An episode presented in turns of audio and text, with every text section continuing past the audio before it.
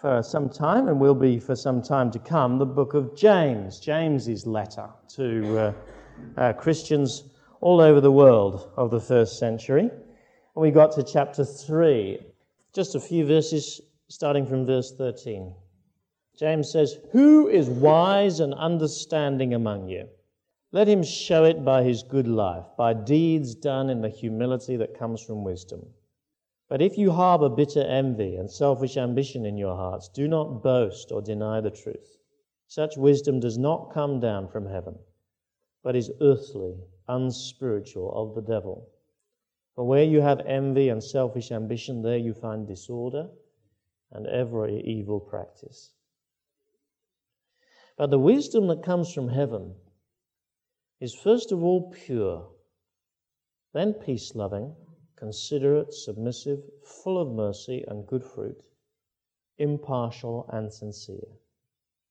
Peacemakers who sow in peace raise a harvest of righteousness. Let's ask God's help to understand that, shall we? Lord, uh, thank you that you've given us minds to understand you. And you've given us your word, Lord so that you can communicate to us. So, Lord, we pray that as we open this uh, sacred text, as we seek to understand it, that we would not only have understanding, Lord, but we would be changed in our hearts. Please then, Lord, give us an openness and an attentiveness towards you and your word that really makes our study of your word worthwhile. In Christ's name we pray. Amen. The last hundred years has seen an absolute explosion of knowledge, hasn't it? There's actually a man that I know in a village in Cambridgeshire who told me that he can remember the first car driving down his street in that village. But in his lifetime, a generation ago now, he saw a man on the moon. We can uh, fly around the world in, in uh, no time at all. When, uh, when he was a little boy, it would have probably taken longer for him to get to, to France than it now takes for us to get to Australia. There were no antibiotics in his day either. When uh, he was born, Marconi was just experimenting with uh, Morse code radio transmissions. But now he's got a mobile phone that he can sit in his, in his deck chair in the garden and uh, ring his relatives in Australia with. The 20th century has seen a, just an explosion of knowledge and technological advance, hasn't it? And yet, you know, most uh, people who uh, observe Western culture say that we are ending the century with a profound disillusion with that knowledge. Once there was such optimism about knowledge. Once we felt that if we only understood a little bit more, then we would have the, the key to how to govern society, how to cure all mankind's ills, how to have a happy life. But people no longer have that, that confidence. You know, perhaps, for instance, in the field of medicine and biology, that's the most obvious at the moment. Every few months, it seems to me, there's some new medical or biological advance. cloning of Dolly the sheep, a woman of 60 who becomes pregnantly, uh, pregnant, genetically engineered food which becomes readily available. And for every one of those developments, there's a great upsurge of popular anxiety. We have a sense that our technical abilities have outgrown our ability to make good judgments about how to use them. Our knowledge has outgrown our wisdom. And I have to say, it's the same in the church. If you go into the shelf, look at the shelves of Christian bookshops, they're lined these days with books about how to make your church grow. And up to a point, actually those techniques work. Sociologists have taught us to understand people and churches and uh, taught us how to manipulate them so that they do what we want. But a church that is built on technique may be big, it may even have the reputation of success, but it will be powerless. Most of all, it will be powerless in helping a world that sense, senses it needs wisdom. Because actually, that church itself will have no profound wisdom to offer. And individuals as well, whose lives are just built on their abilities and their knowledge, may look very good at first glance. But actually, their lives will turn out to be a hollow, worthless sham. This uh, world doesn't actually need any more knowledge. Having a hard enough time trying to cope with the knowledge it's got at the moment. You and I, particularly, don't need any more knowledge on its own. We need wisdom, we need understanding. And James is quite clear in this passage what marks out someone with wisdom. Verse 13 Who is wise and understanding among you? Let him show it by his good life, by deeds done in the humility that comes from wisdom. It's not knowledge, he's saying, that marks out a wise person, it's lifestyle. How our world needs that. Now, by and large, people aren't persuaded by clever arguments these days. I doubt whether they ever were.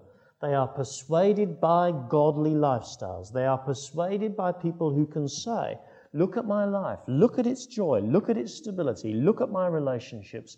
Now listen to me. I will tell you why my life is like that. You know, Christian people like that can change the world.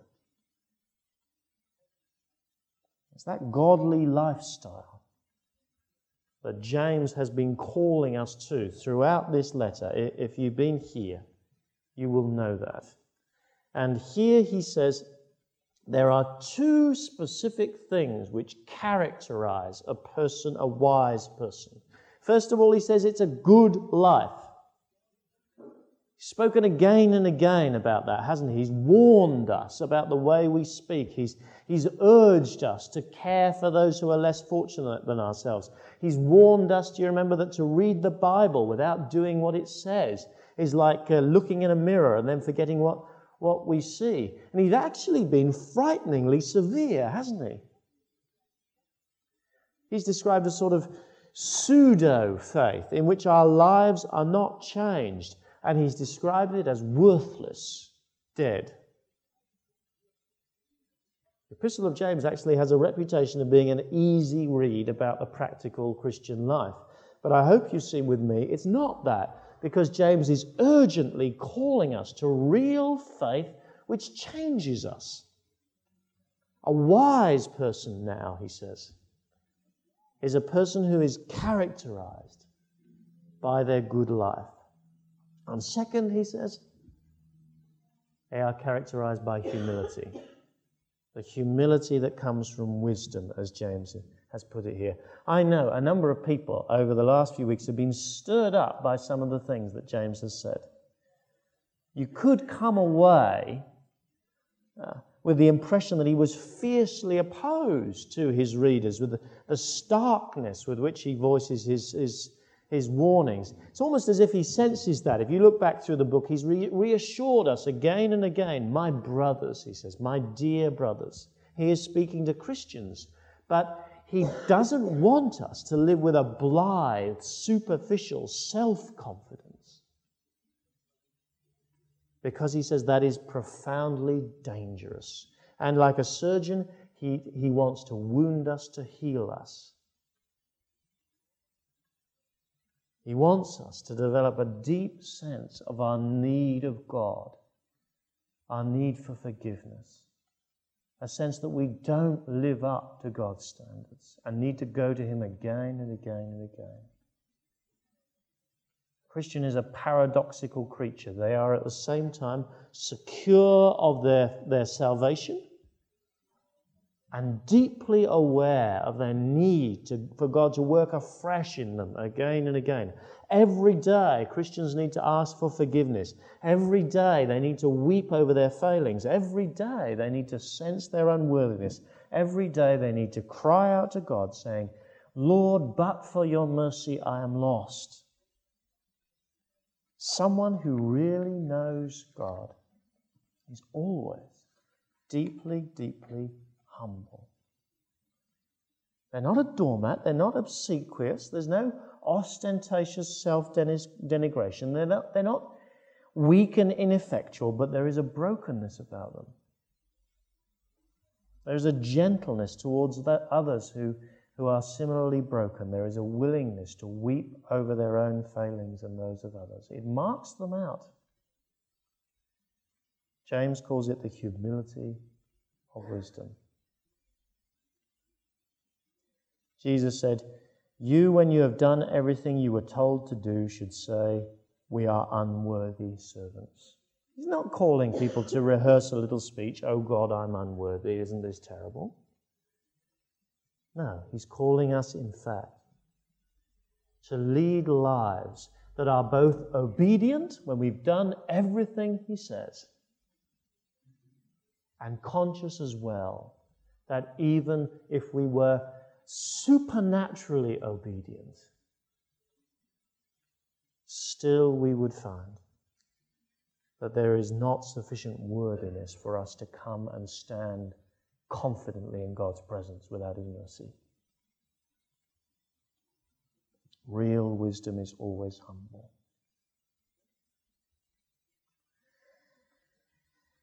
But James wants to warn us about something too. Here are two marks, he says, of wisdom. But there are lots of false wisdoms about, he says. They masquerade as true wisdom, but they're nothing of the sort. Actually, in the rest of the passage, he is going to show us uh, uh, false wisdom and then true wisdom. We're going to ask three questions about each of them. First of all, about false wisdom. We're going to ask What's the origin of false wisdom? What are the characteristics of false wisdom? What's the fruit of false wisdom? If you harbor bitter envy and selfish ambition in your hearts, do not boast or deny the truth. Such wisdom does not come down from heaven, but is earthly, unspiritual of the devil. Notice what he says clearly about its origin. He uses three words to describe the origin of this false wisdom, which I think the NIV has been quite right to put in inverted commas to help us to understand it. First of all, he says it's earthly. In other words, it looks only at this world. Then he says it's unspiritual. That's very similar in meaning. It means looking only at this life, not considering spiritual life, the spiritual dimension of our lives. And then he drives it home, doesn't he, very firmly. He says it's of the devil. They're, th- they're synonymous, those three characteristics of this false wisdom. It only looks at the world, it only looks at this life, and it, in the end, such wisdom is a servant of the devil. Then he says, let's, let's think about its characteristics for a minute. He says it's characterized by bitter envy, selfish ambition in our hearts. In other words, he says we want to be top of the pile and we want to do anything we can to get there by our own guile and strength.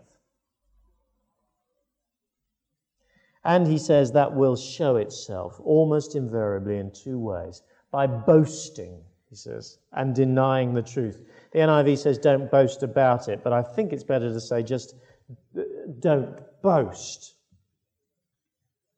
actually no better way than to advance yourself, is there, than to massage your CV, to allude to uh, all the famous people that you know, to tell people how successful you are. People make a whole living these days out of uh, helping you write good CVs. Professional trainers in boasting. And of course, uh, once we get involved in this sort of self promotion, we always have to get involved in a little bit of lying as well bit of economy with the truth, a bit of subterfuge. That's a characteristic, says James, of false wisdom. And such behavior, he says, will always have the same fruit. Where you have envy and selfish ambition, there you find disorder and every evil practice.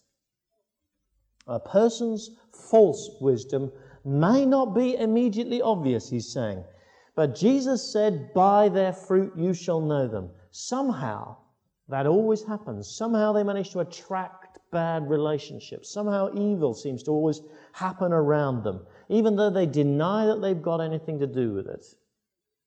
That is the fruit that wells up from within their life. Painful portrait, isn't it? It originates only in this by only looking at this world and therefore being but tricked by the devil. It's characterized by narrow self-interest which leads to boasting and lies and its fruit is always disorder and evil. You know this is a story written large in whole nations. Adam smith's whole theory of economics could be characterized in this way but it's the story written on the lives of countless individuals as well who don't know Christ, who know nothing of heaven. James, though, is talking about neither of those. James is addressing Christians. James is saying Christians can be infected by this too. And here's a young man or a woman who is converted at college, and while they were studying, they were so enthusiastic. They prayed, they talked about Christ, they were on fire for the Lord. In those circumstances, you know, the devil makes a tactical retreat. He knows he's lost, he doesn't try very hard sometimes, he waits. He waits for the moment they get their first job or take out a mortgage or have to move several times for their career so they have no church links, or go to a church which, anyway, they sense is not a patch on that great student church that they attended.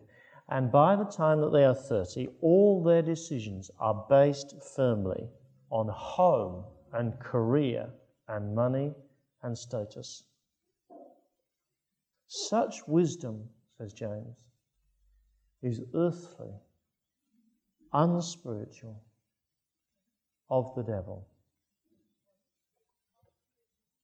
Or here's a church, pa- a church leader or pastor. They love the church. They're eager to see the church grow, to fill with large numbers of people, to be evangelistically successful. But actually, not really because of his zeal for the Lord. Now, this person's eagerness comes much more from a desire for self aggrandizement or power. And you can see it, for instance, when that church leader meets opposition or loses a place of authority in the church. Suddenly the mask comes off and they're fighting for power. Or you can see it when the pastor preaches, because always that person is trying to impress, always implying that his church is the only one worth going to the area. On a good day, you might read, you might leave thinking, "What a great pastor!" But on but on no day will you ever leave that church thinking, "What a great God." Well, it's a real danger for us leaders too. I'm so acutely aware of it. Scratch the surface, and most of us and you will find underneath struggling for ascendancy, bitter envy, and selfish ambition. Churches that have strife in them, that are plagued with disorder and sin, always have those problems somewhere. This false, devilish, self obsessed attitude. Sometimes it's very difficult to spot. It's not always the person or people who are the main focus of the problem, who are the real root of the problem. But if you see disorder and every evil practice, says James, you can bet your bottom dollar you can trace it back to envy and selfish ambition. That is false wisdom, he says. Churches need to be so aware of it. Christians need to be so aware of it because James is talking to such. But then James gets on to true wisdom. And we're going to ask exactly the same three questions of this what is its origin? What are its sticks? What is its fruit? Its origin, first of all. James is very clear, isn't he? Wisdom from heaven, he says it is, or literally wisdom from above. This is a wisdom uh, quite opposite from the other because it doesn't look only at this world. It does not expect its answers only from this world. It's not constantly saying, How can I manipulate this situation to achieve what I think should be achieved? Rather, it says, Lord, how should I behave in your sight so that you can achieve what you want to achieve? It defies the laws of nature, actually, says James. The laws of nature are only concerned with this world. But he says, wisdom that really is Christian wisdom expects intervention from outside. Because it knows that this world is not governed by the powers or the rulers that we see. It knows that God, the ruler on high, can overthrow kings in a moment there is no other power that can stand in his way. And with that confidence, it says, Let me seek heaven from, uh, let me seek wisdom from that place. Because that wisdom will last. And then James sketches out for us its characteristics. It's a very challenging list, isn't it? I've really. Uh, struggled myself as, as, as, as I prayed through this list. Wisdom that comes from above is, first of all, pure and peace loving, considerate, submissive, full of mercy and good fruit, impartial and sincere. First of all, he says, of number one importance, it's pure. Has the overtones of ceremonial purity there. The person with true wisdom, he says, is on good terms with God. They are practicing the discipline of seeking forgiveness of sins. They are, they are daily being renewed in the power of the Holy Spirit, and their life shows it, he says. Their stumbles are relatively rare, and when they happen, they are quickly corrected. You know when you met someone who, who knows God. And that purity, he says, infuses a gentleness into the soul of that person. They are peace loving, they are considerate, submissive, full of mercy. They're not always pushing for their own way. They hate discord. They forgive often and quickly, and they think of others before themselves. But he says that person has steel too. That word translated impartial actually is probably better translated unshakable. Absolutely solid, sincere determination to do God's will is found in that person. And when that steel shows through in that person, you know it.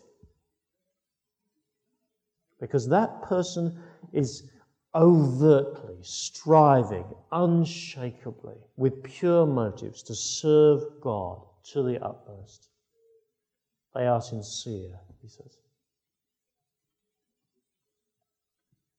And that wisdom, that wisdom that comes down from heaven, that wisdom that is at the same time pure and gentle and absolutely rock solid, that wisdom, will show its characteristic fruit as well. Verse 18 Peacemakers who sow in peace raise a harvest of righteousness. Disorder and evil come from earthly wisdom, said James, but righteousness comes from heavenly wisdom. Strong, godly, upright lives are the product of that wisdom. Well, isn't that a beautiful picture? Those few verses.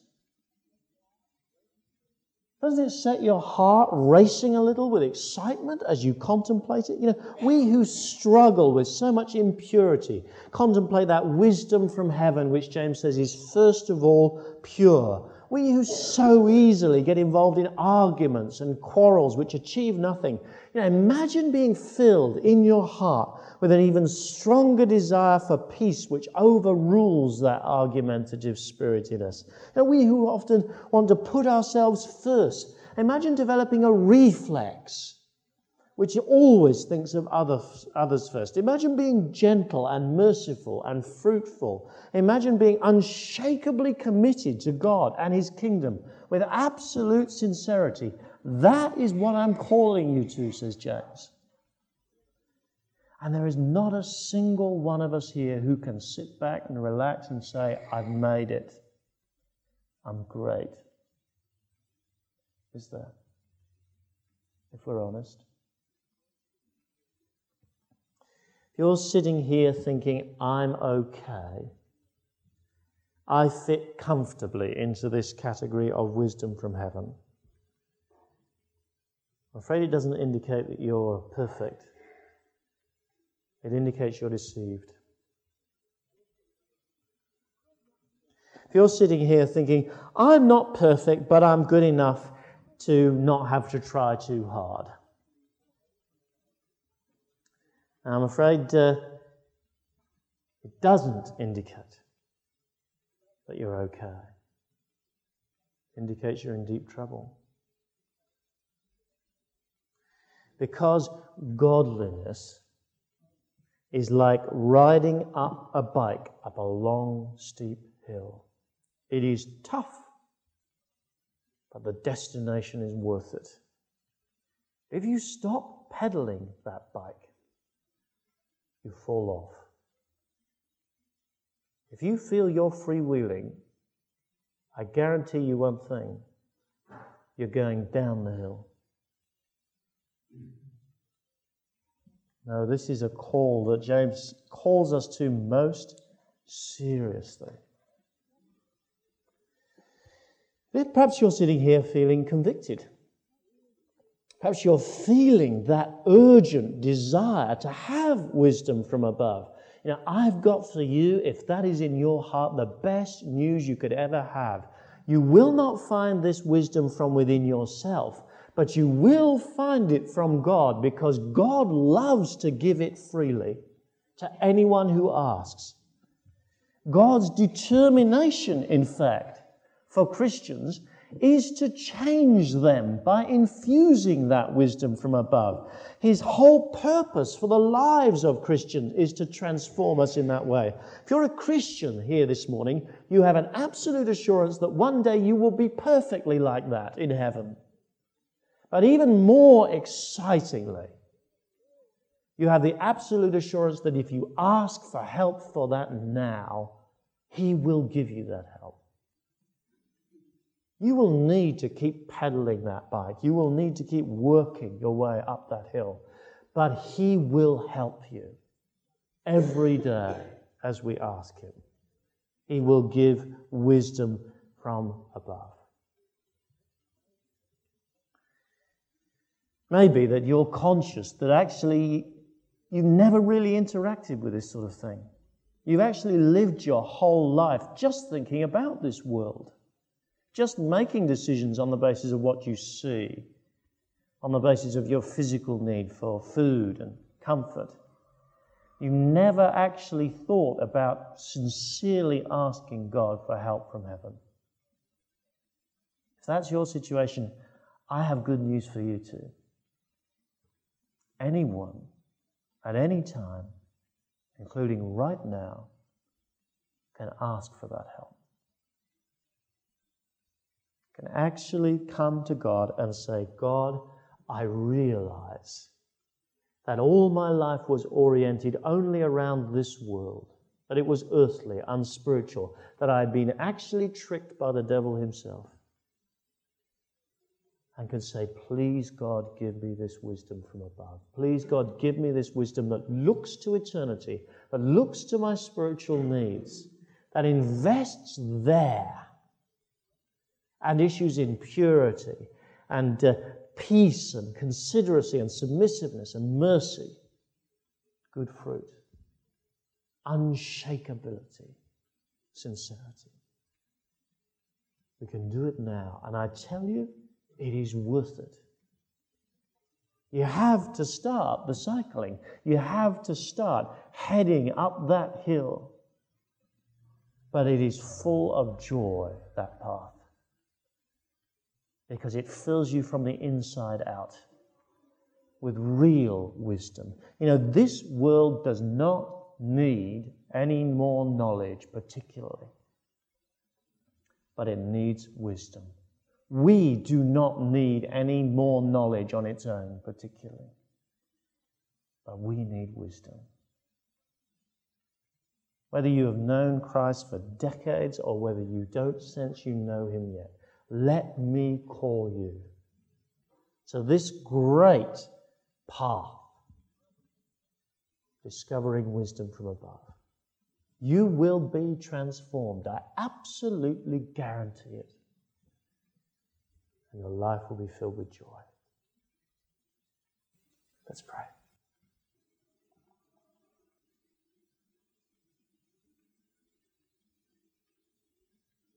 Lord God, our Heavenly Father, we each come to a passage like this with our own unique perspective.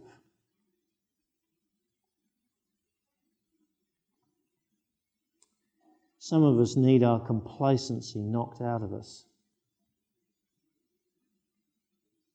Because, Lord, complacency is such a dangerous disease.